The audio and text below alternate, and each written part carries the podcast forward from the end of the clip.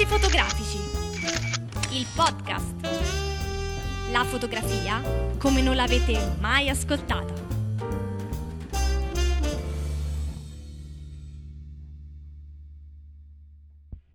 Benvenuti alla seconda puntata del podcast di Discorsi fotografici. Io sono Silvio Villa e con noi abbiamo Federico Emmi. Mauro Daddio. Vogliamo ringraziare mm, tutti i nostri ascoltatori che ci hanno sostenuto finora, eh, scaricando il podcast in tantissimi e soprattutto inviandoci i loro contributi, vero Federico? Sì, soprattutto quelli relativi al reportage che sta avendo un successo notevole, È vero. al punto tale che credo forse dal prossimo anno saremo già costretti a raddoppiare l'uscita, piuttosto settimanale, sì. Solo lunedì, sì. Portarlo a una seconda volta perché sono veramente tanti e anche molto interessanti quelli che usciranno poi nei prossimi lunedì sono davvero davvero molto belli. Sì, vi invitiamo a seguire il nostro sito www.discorsifotografici.it e a mandarci i vostri reportage sempre al nostro indirizzo podcast chiocciola discorsifotografici.it. Allora, cosa abbiamo in questa puntata? Ah, questa puntata abbiamo due grandi interviste. Abbiamo intervistato Alessandro Sentieri, il nostro amico Mauro l'ha fatto per noi. Ci vuoi dire una- qualcosa su di lui? Abbiamo intervistato Alessandro Sentieri, un, eh, un fotografo paesaggista, collaboratore con il sito della Nikon. Sì, e poi abbiamo intervistato anche il grande Scott Bourne, come avevamo annunciato nella scorsa puntata. Sì, noi leggeremo l'intervista che lui ci ha cortesemente eh, spedito Sì, via email. Via perché certo, perché lui è americano, quindi ovviamente fare un'intervista in, in italiano sarebbe stato difficile. Verrà pubblicata nella sezione interviste sia la versione italiana e chi ama l'inglese potrà leggerla in lingua originale, corredata dalle sue foto. che sono splendide. E poi avremo, come di consueto, il fotobar, una bella chiacchierata sulle ultime novità. E quindi direi che possiamo cominciare. Sì, Senza frontiere. I grandi fotografi internazionali intervistati da Discorsi fotografici. Allora, siamo arrivati all'intervista a Scott Bourne, nostro ispiratore, perché ehm, forse come molti spero sappiano è un grande fotografo, è un fotografo divulgatore.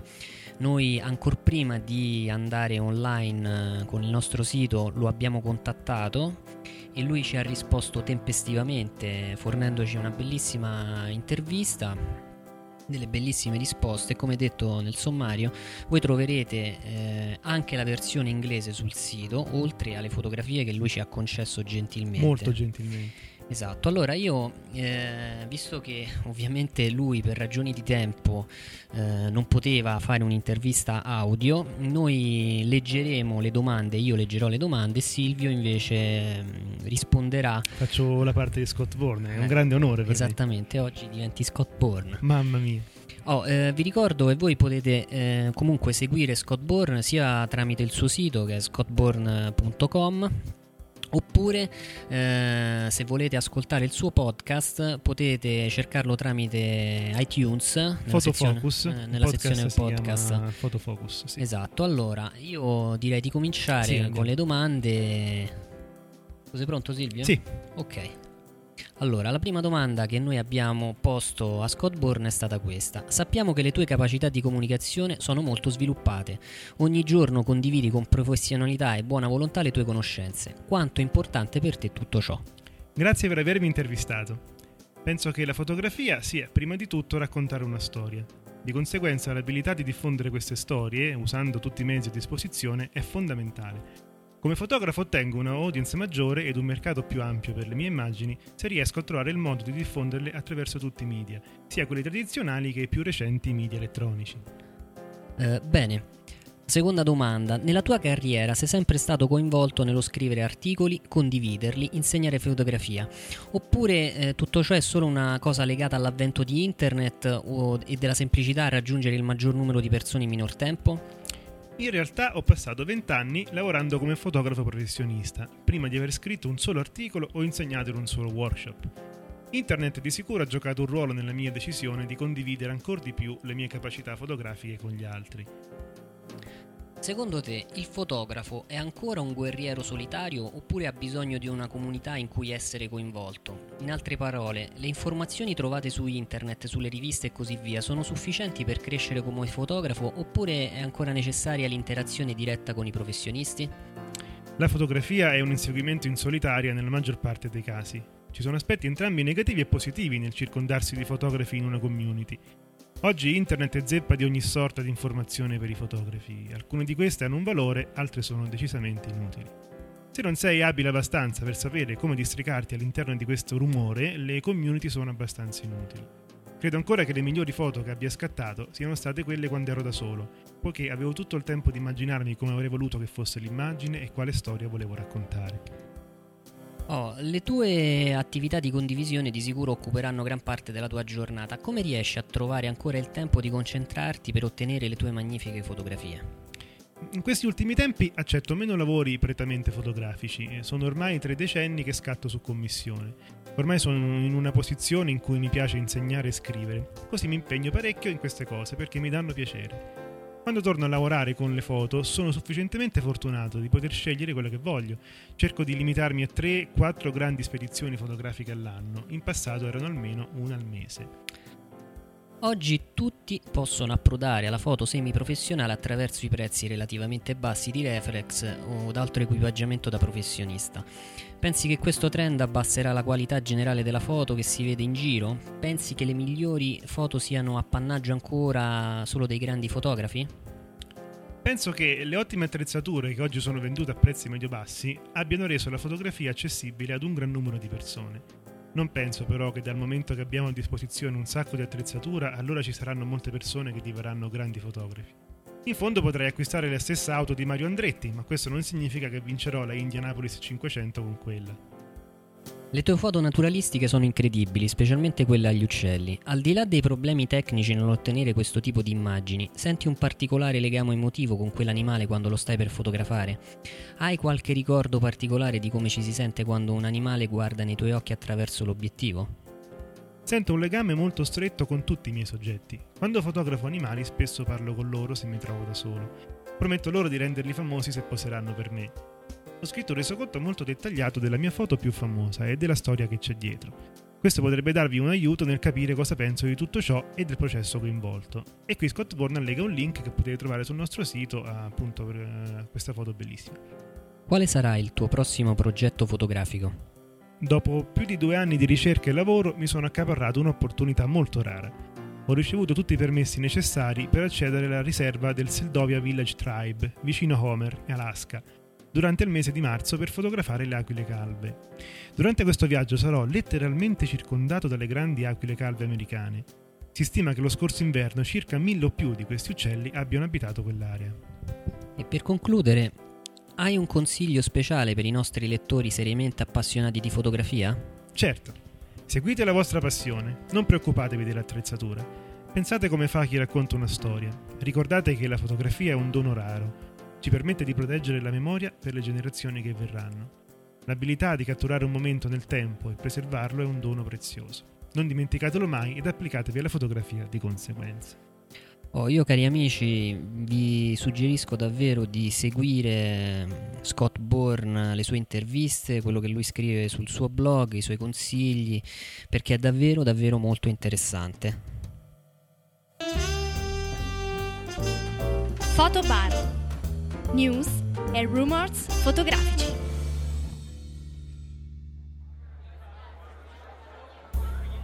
Allora, ciao Silvio, ciao Mauro. Ciao Federico. Ciao Federico, ciao Mauro, saluto pure io a te. Ciao Silvio. Tutto bene Mauro? Tutto a posto. Tu Silvio? Un po' stanco. Sì, guarda, pure oggi per me è stata una giornata abbastanza stancante, però mi trovo volentieri con voi qui per questa bella chiacchierata. Perfetto, io ho subito una domanda per voi interessante, credo che sia interessante anche per eh, le persone che ci seguono. Vi chiedo semplicemente, secondo voi, che consigli possiamo dare a una persona che vuole comprare una reflex per la prima volta? Quindi quale brand, eh, che tipologia di macchina, una entry level, una un po' più costosa o addirittura il top di gamma? Anche perché l'acquisto di una reflex significa oggi eh, rimanere vincolati poi a un solo marchio a causa degli obiettivi che sono proprietari. Tu Silvio che ne pensi? Beh, questa è una domanda che prima o poi tutti quelli che si interessano di fotografia si fanno e anche noi affrontiamo questo tema oggi. Parliamo di questa grande rivalità, se vogliamo, amici e nemici tra Canon e Nikon.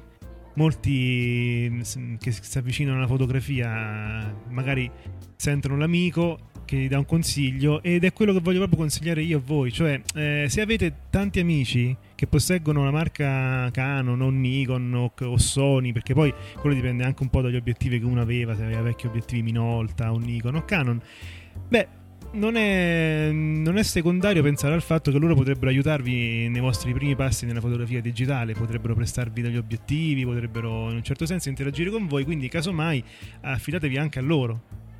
Non so, io per esempio la prima volta che mi sono trovato di fronte all'esigenza di acquistare una reflex, la prima cosa che ho guardato è stata la ergonomicità del body.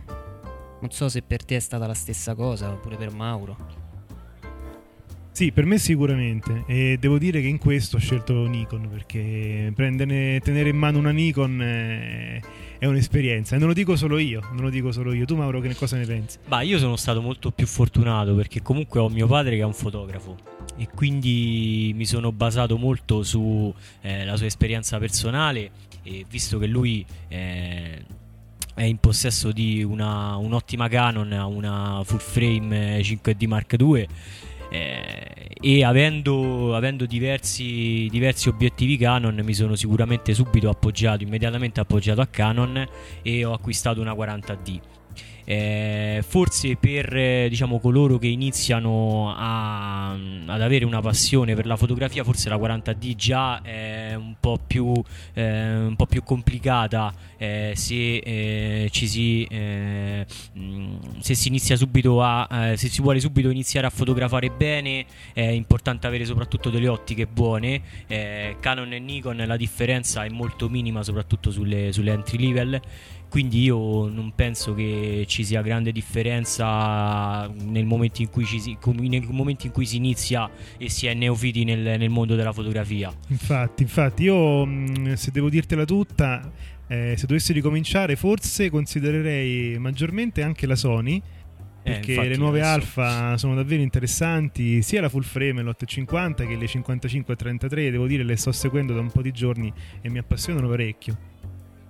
Io per esempio eh, sono anch'io un possessore Canon. La differenza che ho notato tra le entry level e quelle che poi diventano man mano semi pro, pro e via dicendo, e ehm, sono stati piccoli accorgimenti, come ad esempio il display sopra eh, vicino al bottone di scatto dove tu hai ad esempio le informazioni sul bilanciamento del bianco, su, sulle ISO esattamente, che ad esempio le, le entry level non hanno. Quindi per esempio potrebbe essere per me scomodo pensare a una macchina del genere. Poi ovviamente anche come sono fatte la resistenza del corpo macchina. Anche perché poi l'acquisto dell'obiettivo è sì importante, ma l'obiettivo comunque una volta acquistato rimane. Mentre il body uno può sempre sostituire. Il problema è solo il brand che una volta che hai iniziato significa poi ricominciare tutto da capo. Ricominciare da capo. E allora facciamo una cosa per concludere un po' questo argomento, perché eh, voglio dire, qui non stiamo a dare informazioni tecniche che potete trovare su tutti quanti i forum, sui siti ufficiali, perciò io ripeto, il mio consiglio rimane quello, se avete tanti amici che hanno una Nikon, fatevi una Nikon e così via. Allora, diamo un consiglio, eh, cioè una macchina per cominciare Nikon, una macchina per cominciare Canon e magari anche una Sony, visto che stiamo parlando di queste tre grandi marche. Mauro, sì. tu che Canon consiglieresti a chi vuole cominciare? Vuole spendere, diciamo, io spesso sento vorrei spendere dai 400 ai 700 euro. Bah, io di Canon eh, adesso come adesso potrei dire anche una 50D. Quindi eh, che rientra in questa fascia di prezzo? Che purtroppo adesso è fuori produzione ed è stata soppiantata dalla 60D. Però, però, però rimane... per iniziare, per avere un, un buon prezzo per, come inizio, potrebbe essere interessante avere una 50D. A questo punto sì, eh, per quanto riguarda voglio dare un consiglio sulla Nikon, è ancora valida, per, sempre in questa fascia di prezzo, la 90, la D90, perché ora è uscita la D7000 che effettivamente è davvero una gran macchina, però comunque costa i suoi 1000-1100 euro, non rientra in questa categoria diciamo così per chi inizia, perché poi ci vuole anche un obiettivo, eh, per cui la D90 e non eh, disdegnerei la D3100 che voglio ricordarlo da poco ha vinto il CA Awards che è una sorta dell'Oscar eh, per l'elettronica e il mondo digitale proprio per la, il tipo di tecnologia implementata tu Federico cosa dici? Io non consiglio una macchina in realtà ehm, invece focalizzerei l'attenzione sulla possibilità di fare video è una cosa che io prenderei molto in considerazione visto che oggi le reflex incominciano a fornire questa possibilità. La Canon è stata la prima e gli esempi che girano in rete di video fatti con uh, questo genere di reflex sono eccezionali.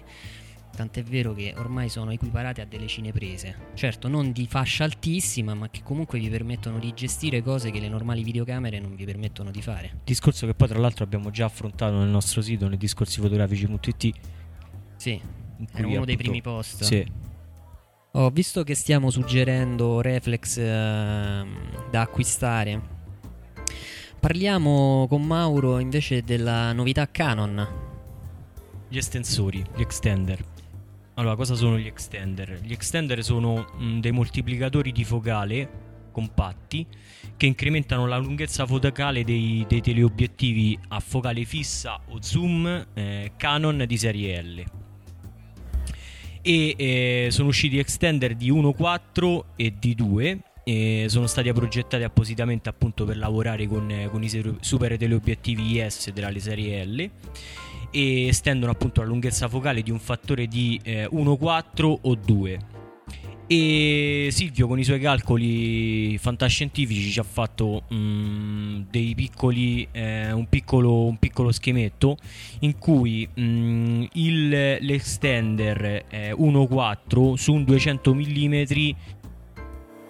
diventa su una DX 330 e su un FX diventa 280 l'extender 2.0 su un 200 mm eh, si trasforma in, eh, su una DX si trasforma a 640 e un, con un FX si trasforma a 4 in 400 per finire 70, un 70-200 un obiettivo di 70-200 con una DX diventa un 110 330 e con un FX diventa un 84 280 ma diciamo che eh, comunque sono degli, degli gli estender sono, mh, mm, sono, ideali soprattutto per fotogiornalistiche, per quelle sportive, per quelle naturalistiche. Eh, sono, mh, mm, vengono utilizzati, mh, mm, diciamo, questi estender, queste ultime generazioni sono, sono, hanno dei rivestimenti ottici che riducono molto il flare e eh, Canon ci dice che hanno un miglioramento della comunicazione tra obiettivo e fotocamera e appunto la compatibilità però purtroppo è per, eh, soltanto per zoom professionali della serie L Canon. Penso sì, di gli extender tutto. diciamo che sono per quelli che non si possono permettere certo. il, il, cosa, il costo, non può sostenere il costo di un, di di un vero teleobiettivo professionale perché i, certo. i super telecanon sono veramente costosi. A quanto sono dati all'incirca? Questi sono dati intorno ai 300 dollari. E 500 dollari. Mi dicono 500 dollari. E uscita prevista? Uscita prevista dicembre 2010. Quindi adesso per Natale una co- un'altra cosa che io sto aspettando da molto tempo, finalmente la Nikon ha fatto uscire un flash intermedio tra il 600 e l'SB 900. L'SB 700 sta per uscire, a quanto sembra Nikon ha già spedito lo scorso 26 novembre i primi pacchi ai rivenditori, anche questo a metà dicembre avremo l'SB 700. Questa è una cosa che mi interessa personalmente perché penso che lo acquisterò in quanto questo, questo flash veramente eh, soddisfa quello che sono le mie esigenze, insomma, per quanto riguarda le foto di interni e per quanto riguarda anche il fatto che possa essere usato come appunto master per eh, flasher slave, slave Un numero guida di 38 eh, mh, appunto ci garantisce una potenza insomma non, non, bassa con cui poter giocare su questa cosa insomma. Ovviamente come tutti gli altri mh, flash della Nikon e di altre marche ha questo zoom multistep da 24 a 120 mm che segue in pratica eh, quello che noi impostiamo sull'obiettivo è carino il fatto di poter impostare questi tre schemi di illuminazione in modo che se tu hai delle situazioni che fotografi eh, spesso o anche all'interno della stessa sessione di scatto hai queste tre scene che magari si ripetono, tu ti imposti questo tipo di schema di illuminazione e lo puoi riutilizzare eh, a schema ponderato centrale e così via. E, ehm, Una domanda, sì. è veloce? Sembra molto di sì. Addirittura si, si, parla di un intervallo di ricarica di 2 secondi e mezzo con batterie a nickel e batterie alcaline e circa 3-5 secondi con batterie a litio. Per cui... È possibile utilizzarlo in wifi?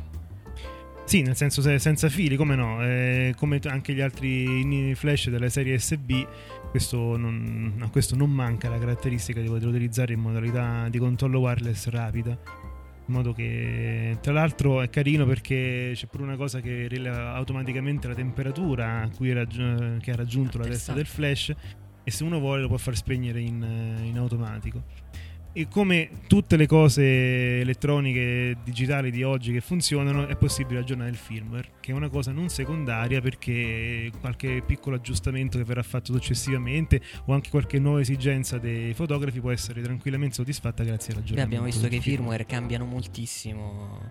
Sì a volte davvero ascolta uscita prevista e costo io uh, sì, il costo approssimativo sarà intorno ai 300 euro più o meno perché abbiamo visto che in America lo danno a 300 dollari qua sappiamo che il, sì, la conversione è sempre quella.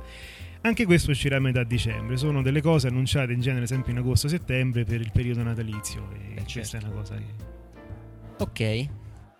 Allora, mh, mm, vorrei parlare con voi di una notizia un po' curiosa di oggi Mm-hmm. Inizialmente era uscita su internet questa notizia un po' assurda a mio avviso, secondo cui il governo del Kuwait aveva eh, praticamente negato di poter eh, scattare foto nelle strade. Sì, per con, poi eh, ritrattare con le reflex. Sì, sì. è uscita immediatamente la smentita su, di questa notizia. E allora io chiedo a te Silvio, a te Mauro, che ne pensate dell'idea di fotografare in pubblico? Anche perché voi due quest'estate, quest'estate siete stati negli Stati Uniti, per cui sì, un paese sì, altamente sì. in cui hanno veramente paura di attacchi terroristici, quindi fotografare in giro per la sì, città. a volte eh, ho sentito storie di gente che è stata comunque fermata dalla polizia perché faceva in, eh, fotografia ai ponti in modo sospetto. Ora voglio dire, trovare appunto un fotografo con un cavalletto no? che fa fotografia ai ponti in modo sospetto è una cosa che insomma a volte... Magari vestito da militare. Sì, ha, ha dell'incredibile. Io devo dire che personalmente questa cosa un po' effettivamente prima di partire per gli Stati Uniti mi aveva un attimo spaventato perché vabbè devo stare attento, ma invece ho fatto foto dappertutto, anche ai rifugi antiatomici di Washington Washington, quindi voglio dire, in un certo senso non, non ho detto niente a nessuno, ho trovato anzi un ambiente molto ospitale, persone che tranquillamente si mettevano in posa per scherzo, perché così gli piaceva. In un certo senso passavano anche poliziotti, ma non mi hanno detto proprio nulla. Io non so te Mauro che sulla West Coast come è andata. Ma io non ho avuto nessun tipo di problema, soprattutto anche magari a San Francisco dove è una città dove gli homeless sono di casa, non, sì, c'è, non, c'è, non, non ho avuto mai nessun tipo di problema. Quindi non, non so che dire. Sì, anche io questa mattina l'ho letta questa notizia, mi ha un po' sconvolto. Poi ecco, adesso è una notizia proprio di adesso, non stai dicendo voi che il governo ha subito ritrattato. Quindi non lo so. Beh, qui invece è molto attuale perché se pensate, come ci ha poi raccontato nella sua intervista Terenzio, eh, il reportage sulla Siria, eh, a Roma, a Cinecittà 2, per esempio, è necessaria un'autorizzazione scritta per poter fotografare. Ma la stessa cosa, ad esempio, eh, paradossale, eh, a San Pietro. Io stavo facendo una foto al centro della piazza, là dove c'è il punto prospettico per vedere tutte le colonne allineate e la polizia mi ha eh, vietato di scattare fotografie a meno che io non avessi non gli facessi vedere il permesso, sì. il permesso di poter fotografare. Quindi sì, infatti anche il divieto del Kuwait in realtà era rivolto alle persone comuni perché se avevi un sì, se, se, fossi stato un giornalista con un regolare permesso avresti potuto fotografare. Il fatto è che la cosa interessante è che è stato vietato fare foto con le reflex.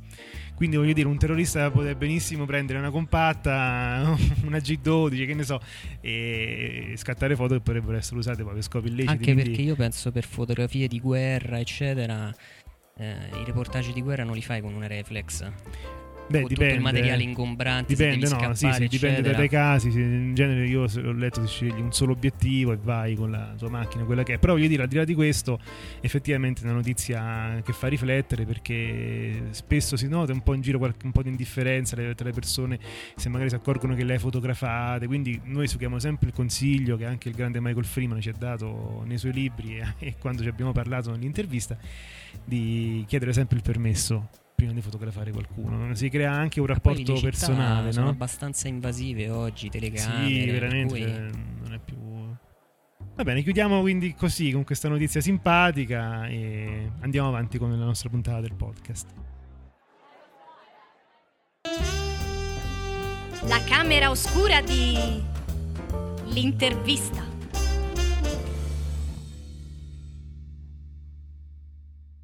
Questa puntata vede come ospite il fotografo toscano Alessandro Sentieri, che abbiamo avuto modo di conoscere tramite internet e tramite le sue bellissime fotografie, soprattutto fotografie di paesaggio. A me personalmente sono piaciute molto quelle in bianco e nero e quindi con eh, il mio amico Mauro abbiamo deciso di intervistarlo perché effettivamente ne valeva davvero la pena. Innanzitutto ciao Alessandro e benvenuto a Discorsi Fotografici. Ciao a voi e grazie di avermi invitato. Come va oggi? Eh, oggi, insomma, sai, è un lunedì eh, piovoso, quindi non è che sia una giornata particolarmente entusiasmante, però la serata promette bene. Sì, sì, sicuramente. Infatti l'entusiasmo dell'intervista devo dire che è una cosa veramente unica. Allora, facciamo così, lasciamo la parola sì, a Mauro eccomi, Lodatio. Ciao Mauro. Grazie, salve a tutti. Che ha preparato le domande Ciao. per Alessandro. E quindi vi lascio ad Alessandro okay. e a Mauro. Allora, io innanzitutto vorrei fare una premessa. Io seguo Alessandro mh, mm, da tempo eh, sul sito della Nikon. Eh, un, Alessandro è un eh, fantastico fotografo di, di, paesaggi. E infatti la prima domanda che mi viene da porgli è che eh, perché eh, Alessandro Sentieri è un fotografo soprattutto di paesaggio? Perché la scelta di dedicarsi a questo genere di fotografia? Io sono nato e, e, e, vivo da sempre in Toscana, che come ben saprai è una terra che sotto questo aspetto meravigliosa, insomma, eh, presenta talmente tanti e tanti spunti paesaggistici che eh, non possono lasciare indifferente eh, nessuno, vengono da tutto il mondo a vedere le nostre bellezze e quindi questa cosa qui ha influenzato tantissimo le mie scelte in ambito fotografico. Poi la, la, fotografia di paesaggio mi permette di stare a contatto con la natura, che è un'altra delle mie grandi passioni, tant'è che non, eh, non escludo di dedicarmi in futuro anche alla fotografia naturalistica che mi piacerebbe molto praticare vedendo anche eh, tante opere di amici anche virtuali eh, su internet che sono veramente molto belle. E, ehm, e, poi oltre a, eh, hai parlato appunto di natura Alessandro, ma mh, mm, c'è anche molto mare nei, nei, tuoi racconti, nelle tue fotografie. E se, cioè, quali emozioni regala il mare alla fotografia secondo te? Eh, tantissime. Io, oltre ad essere nato in Toscana, ho anche quella che giudico una grossa fortuna, è quella di vivere da sempre a non più di un centinaio di metri dalle rive del Mar Tirreno. Eh, praticamente vivo a contatto con il mare quotidianamente. Eh, la prima cosa che vedo, non ti dico quando apro, apro gli occhi perché quello sono mia moglie e i miei figli, ma quando vado in cucina il mare e quindi mi ha influenzato da sempre, mi ha influenzato tantissimo, mi piace molto eh, in tutti i suoi aspetti, specialmente in inverno quando non c'è nessuno sulla spiaggia, quando il mare porta residui, legni, palle di mare, alga che lo rendono veramente secondo me selvaggio e molto molto bello. È molto fotogenico da un punto di vista appunto paesaggistico, eh, si presta benissimo a essere sfruttato col suo movimento, la sua potenza, insomma a me piace moltissimo il mare, mi piace tantissimo fotografarlo, vicino a casa mia ci sono dei posti meravigliosi come Baratti o le spiagge bianche che ho ritratto tantissime volte e che non mi stancherò mai di fotografare sinceramente. E Alessandro tu invece che tipo di, che tipo di attrezzatura utilizzi? Ma soprattutto mh, mm, lasci spazio alla, alla post produzione oppure lasci intatti i colori, le esposizioni, le inquadrature, come, come ti muovi? Ma senti, io quando ho iniziato, e ti parlo, ahimè, di tantissimi anni fa, perché io ho 48 anni e ho iniziato quando avevo 18 anni con una fotocamera analogica Canon che mi fu regalata eh, da mio padre eh, in occasione della maggiore età e che comprai al famosissimo mercatino americano di piazza 20 settembre. Forse non ne avete sentito parlare, ma qui nella mia zona era quasi un'istituzione, si trovava materiale di importazione, jeans Levis, eh, eh, i Ray-Ban e tutto quanto proveniva dall'America, oltre a fotocamere di tutti i tipi e ho iniziato con materiale Canon. Attualmente eh, ho scelto eh, Nikon eh, non eh, tanto perché il prodotto sia migliore rispetto all'altro, quanto per una casualità dovuta al fatto che quando nacque mio figlio volli comprare una, il mio primo figlio che oggi ha 15 anni, volli comprare una compattina e mi piacevano molto le Nikon, quelle con il corpo snodabile rispetto all'obiettivo e da lì ho proseguito con materiale Nikon. Ora siamo di 700 che ha una fotocamera full frame e una di 200 che invece è una fotocamera che utilizza un formato croppato eh, unicamente a, una, a un stesso numero di ottiche. Eh, sinceramente prediligo utilizzare grandangoli mm-hmm. perché in un certo tipo di fotografia di paesaggio che ora va molto di moda e che a me piace molto, si usa porre un primo piano importante e sviluppare eh, la scena, eh, soprattutto verticale, verso uno sfondo altrettanto importante con l'utilizzo della tecnica dell'iperfocale eh, questo tipo di, di, scena non è costruibile se non con un grandangolo. A me piace moltissimo questo tipo di fotografia, mi piace praticarla e per questo utilizzo eh, zoom grandangolari eh, veramente ottimi come il 1424 Nikon o il, 16, il 1635 sempre Nikon oppure anche qualche fisso come un 2028 che ho comprato usato ma che mi dà tantissima soddisfazione. Unitamente a, a questi tipi di obiettivi escluso il 1424 che non può montare filtri, uso anche dei filtri, mm-hmm. filtrastrina, utilizzo, ho scelto di utilizzare quelli prodotti dall'inglese lì, che sono dei filtri eh, che si montano su un accessorio da abitare davanti all'obiettivo che si chiama holder e che permettono di esporre correttamente tutte le eh, varie zone della scena senza dover ricorrere a doppie esposizioni o altri artifici in sede di post-produzione. Certo. Eh, questo perché proprio cerco di post-produrre il meno possibile pur eh, riconoscendo che la post-produzione nella fotografia moderna, nella fotografia digitale ha un'importanza direi fondamentale. Eh, proprio per questo motivo io ho scelto da sempre di settare in modo standard eh, i parametri della mia fotocamera perché eh, preferisco concentrarmi al momento dello scatto su altri aspetti come l'inquadratura e la composizione della scena per eh, rimandare a, a, diciamo, alla fase davanti al computer eh, la conclusione del lavoro con la produzione del file definitivo.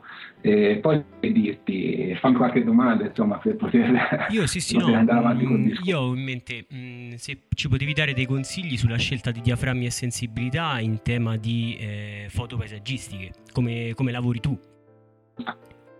Sì, senti, io cerco di privilegiare eh, gli ISO più bassi possibile, mm-hmm. questo per mantenere il più basso possibile il rumore digitale.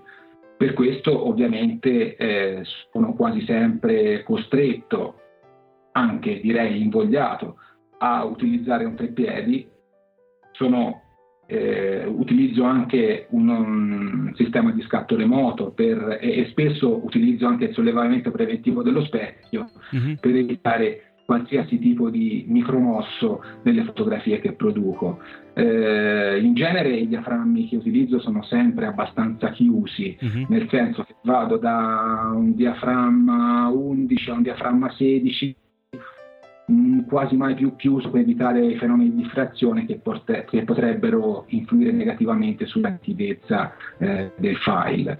Eh, come ti ho già detto, mi piace, mi piace utilizzo i filtri, mi piace utilizzare i filtri. Ritengo che la fotografia paesaggistica sia difficilmente attuabile senza l'utilizzo di filtri o di doppie esposizioni, ma io preferisco il primo sistema perché lo reputo più, come dire, più, più corretto anche dal punto di vista etico, fra virgolette, se così vogliamo dire. E, ehm, come, come, ti dicevo prima, prediligo grandangoli e utilizzo molto la tecnica dell'iperfocale che consiste uh-huh. nel focheggiare eh, a una predeterminata distanza che uh-huh. fa in modo eh, che eh, praticamente tutto il frame risulti correttamente a fuoco e questo a me piace molto. E parliamo invece di luce Alessandro. Eh, eh, luce, prediligi la luce del mattino, luce. quella del tramonto. Poi ho un, un aneddoto da, sì. da confessare ai nostri, ai nostri ascoltatori? La luce, la luce della fotografia è tutto, è per un fotografo paesaggista che non può comandarla a suo piacimento come invece può fare lo stillifista o il ritrattista in studio è veramente una scommessa certo. eh, eh, trovare la luce adatta, mm, naturale per ottenere foto veramente di impatto, veramente d'effetto, per raccontare emozioni eh, che spesso e volentieri eh, diventa difficile manifestare fra i quattro lati di un frame.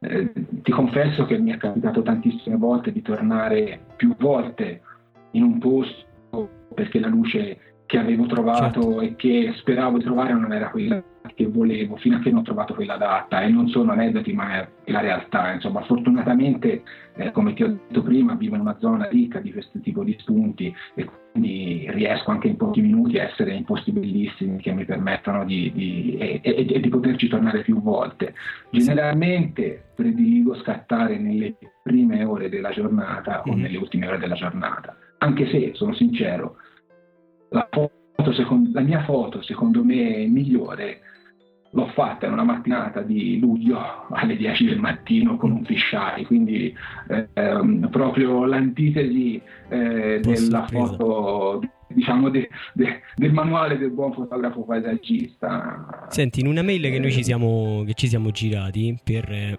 darci appuntamento questa sera, avevamo, mh, mm, mi hai scritto che eri pronto la, tre giorni fa ad uscire con, con i tuoi amici di buon mattino intorno alle quattro e mezza di mattina per andare in un luogo che io ti avevo scritto che, sem- che dal nome sembrava uno di quei luoghi del, del, Signore degli Anelli, Cronache di Narnia. Parlaci delle tue esperienze di buon mattino. Sì, non è, non è la prima volta. Comunque venerdì avevamo organizzato questa escursione con, con, un gruppo di amici fotografi paesaggisti e ci siamo trovati in quel di Castiglione, in quel di Grosseto anzi, alle 5 e mezza di mattina. Questo significa che io mi sono alzato alle 4, eh, eh, mi sono trovato sotto Castigna con altri amici che si erano alzati prima di me perché c'era chi veniva da vicino Luca, chi veniva da Pistoia, quindi magari si erano alzati alle 2 e mezza, alle 3 siamo andati in macchina tutti insieme, ci siamo trovati a Grosseto con un altro gruppo di amici, c'era anche un romano, eh, anche lui alzato in orario proibitivo, c'era un ragazzo di Foligno che eh. era, era, partito da casa alle due e mezza e siamo andati in questo posto che si, si chiamava... chiama Diaccia Botrona. Diaccia Botrona. Diaccia Botrona. È un posto molto particolare perché è una palude vera e propria dove abbiamo atteso l'alba e dove abbiamo, abbiamo, realizzato diversi scatti. Fra l'altro in questo periodo abbastanza piovoso, come credo sia un po' in tutta Italia, siamo stati piuttosto fortunati perché non abbiamo preso acqua, abbiamo avuto la fortuna di trovare anche un bel arcobaleno che mm. ci ha, ci ha veramente riempito gli occhi e ti presso il cuore di, di, di, molta, di, molta, felicità e di molta serenità. È stata un'altra bella esperienza, un'altra bella giornata passata con amici che hanno la mia stessa passione e che veramente sono diventati parte integrante della mia vita ormai. Senti Alessandro, un'altra domanda. Mm, io ti incontro molto spesso nel, nei, nei, post, nei thread del, del sito della Nikon, perché tu sei anche collaboratore con il sito della Nikon, eh, soprattutto appunto nella, nella fotografia paesaggistica sì. e molte volte trovo anche le tue foto mm, in bianco e nero dei paesaggi e secondo te eh, cosa deve avere un paesaggio per rendere al meglio anche in un bianco e nero? Ma senti, diciamo che dal punto di vista tecnico è chiaro che un paesaggio in bianco e nero deve avere partenza una buona gamma tonale. A me piacerebbe dirti, piacerebbe fare un po' lo sporone, no? come si dice dalle mie parti, dirti che penso preventivamente una fotografia in bianco e nero, ma non sempre è così. Mm-hmm. A volte mi trovo a convertire de- in bianco e nero delle foto che a colori non piacciono, e perché credo che eh, generalmente eh, la fotografia a colori sia più difficile rispetto a quella in bianco e nero, però un bel bianco e nero, fine art, stampato su carta come si deve e stampato da stampatore in gamba lascia veramente a bocca aperta.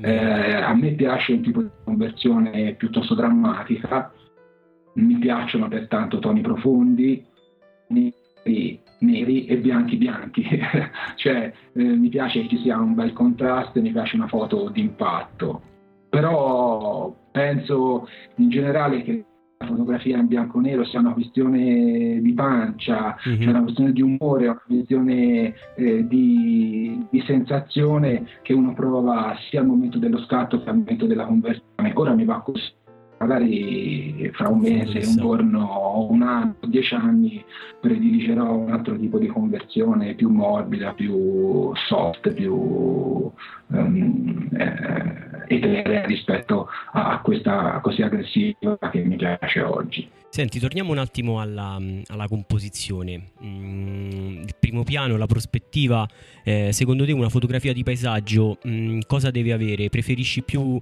che ne so, un soggetto in primo piano nitido, uno sfondo sfocato oppure ami il contrario? Come, come sono le tue foto?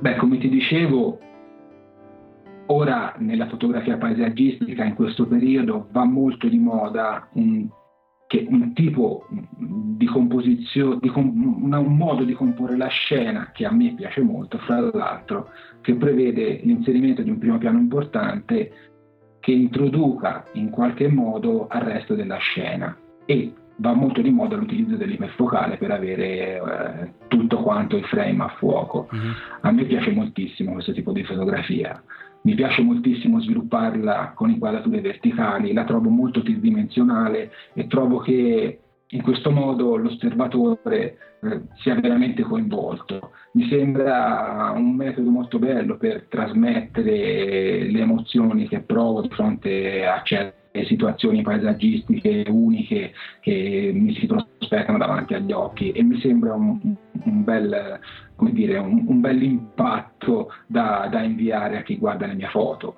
Non ti nascondo tuttavia che mi è capitato spesso di utilizzare anche altri tipi di obiettivi che non siano grandangoli, che mh, mm, obbligatoriamente per questo tipo di composizioni eh, devono essere utilizzate.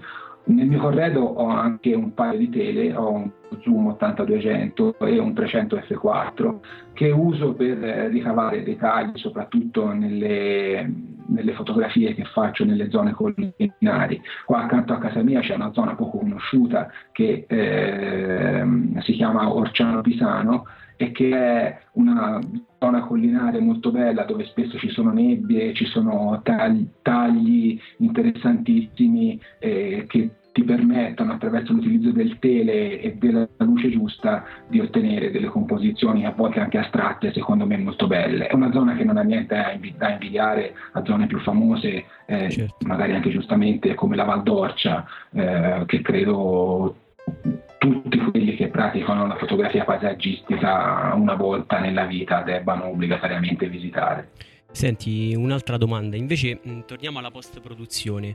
Utilizzi Photoshop, Aperture, quali tipi di, anche di plugin eh, utilizzi per, per Photoshop? Eh, parlaci della, del tu, dei tuoi lavori Ma senti, io utilizzo Capture NX, che è il software proprietario Nikon per lo sviluppo del file RAW e lo utilizzo unicamente per lo sviluppo del file RAW. Talvolta utilizzo lo strumento degli viewpoint che sono dei, eh, uno strumento particolare che consente di intervenire localmente per eh, schiarire, oscurire o contrastare o saturare eh, determinate zone dell'immagine, ma è una, un tipo di, di intervento che faccio molto raramente. Il resto della foto eh, dopo aver salvato il file in formato TIFF, eh, viene trattato con Photoshop. Mm-hmm. Eh, molti miei amici preferiscono utilizzare Lightroom, ma io sinceramente mi trovo molto bene con Photoshop, ormai ho imparato a usarlo, forse un po' per pigrizia, ehm, preferisco continuare a usare Photoshop. Okay. Utilizzo vari plugin, uno su tutti Alce, che è un algoritmo che permette di intervenire localmente sul contrasto uh-huh. e che è veramente dal mio punto di vista molto efficace e molto eh, interessante, soprattutto se utilizzato con cognizione di causa e non supinamente ehm, senza eh, intervenire poi eh, per correggere eventuali artefatti che introduce all'interno del file. Utilizzo anche eh, alcuni filtri digitali ehm, specialmente quelli prodotti da Nick Software, che è un, mm-hmm. la stessa casa che produce sì, sì. Eh, Capture NX e che mette a disposizione alcuni prodotti veramente interessanti. Io, Silvio, tu hai qualche altra domanda da porre? Eh? Sì, innanzitutto Alessandro, io veramente ho trovato molto istruttivo tutto quello che ci hai detto. Sono sicuro che i nostri ascoltatori condivideranno questa mia opinione perché vedi la foto di paesaggio interessa parecchio ma poi essere bravi in questa arte non è da tutti, insomma, credo che i tuoi consigli e le tue esperienze servono davvero a un sacco di persone. Io voglio farti una domanda eh, più legata, diciamo, a quello che è lo scopo di discorsi fotografici, no? Cioè, se immaginiamo il momento dello scatto della fotografia come un momento che divide due spazi di tempo, cioè prima c'è l'attesa, la preparazione dell'evento, l'attesa della luce giusta così. Tu ti emozioni di più nella prima parte o nella seconda, quando poi torni a casa, rivedi le foto che hai fatto e, in qualche modo godi del tuo lavoro? Guarda, io mi emoziono di più quando chi guarda le mie foto dice mi sono emozionato a guardare la tua foto. Ah, Questo per me è il momento più bello. E ti confesso che quando eh, su internet o visivamente o guardandole semplicemente qualcuno ha fatto questo tipo di affermazione sulle mie foto, purtroppo poche volte, mi sono veramente emozionato io stesso. Che bello, che bello, veramente. Io allora ti ringrazio nuovamente, non so se Mauro vuole... No, no, no, io ringrazio ovviamente Alessandro perché insomma ci ha dato sì, una bella lezione di... Voi eh, vi ripeto, sono, sono, stato molto felice di, di, prendere parte a questo progetto. Eh, mi ha onorato molto che mi abbiate accomunato alcuni amici come Giovanna Griffo, la cui intervista ho sentito qualche giorno fa eh, sul, sul, vostro sito, sì. o, Andrea Rossi che è un mio amico di vecchia data con il quale ho avuto qualcuna di queste avventure di levatacce la mattina all'alba, eh, eh, sì. non vi sto a raccontare, sì, ma insomma veramente lui è veramente un grandissimo fotografo di paesaggio e il reportage sull'Islanda che avete che avete pubblicato sì, sul vostro sito ne è credo la prova più tangibile. Sì, Grazie a voi. Adesso cercheremo di intervistare anche lui, lo, lo bracchiamo e sicuramente sarà ospite di discorsi fotografici. Io per adesso ti auguro una buona serata, una buona notte e ti ringrazio Anche. ancora. Grazie ancora Alessandro. Grazie a voi. Ciao. Ciao ciao. Ciao, ci sentiamo. Siamo arrivati anche alla fine di questa seconda puntata. Vogliamo ringraziare tutti i nostri ascoltatori che ci hanno seguito fin qui e vogliamo ricordare loro di mandarci domande e contributi al nostro indirizzo email podcast.discorsifotografici.it. Come di consueto vi lasciamo con una piccolissima anticipazione della grande cosa che ci aspetterà nella prossima puntata del podcast, vero Federico? Sì, la prossima volta leggeremo la bellissima intervista a Michael Freeman. Michael Freeman, autore di più di 100 libri sulla fotografia e ormai un prossima classico. uscita, l'ultimo. Sì, la, la mente del fotografo. E allora un saluto da Silvio Villa, Federico Emmi, Mauro D'Addio. Discorsi fotografici. Il podcast. La fotografia come non l'avete mai ascoltata.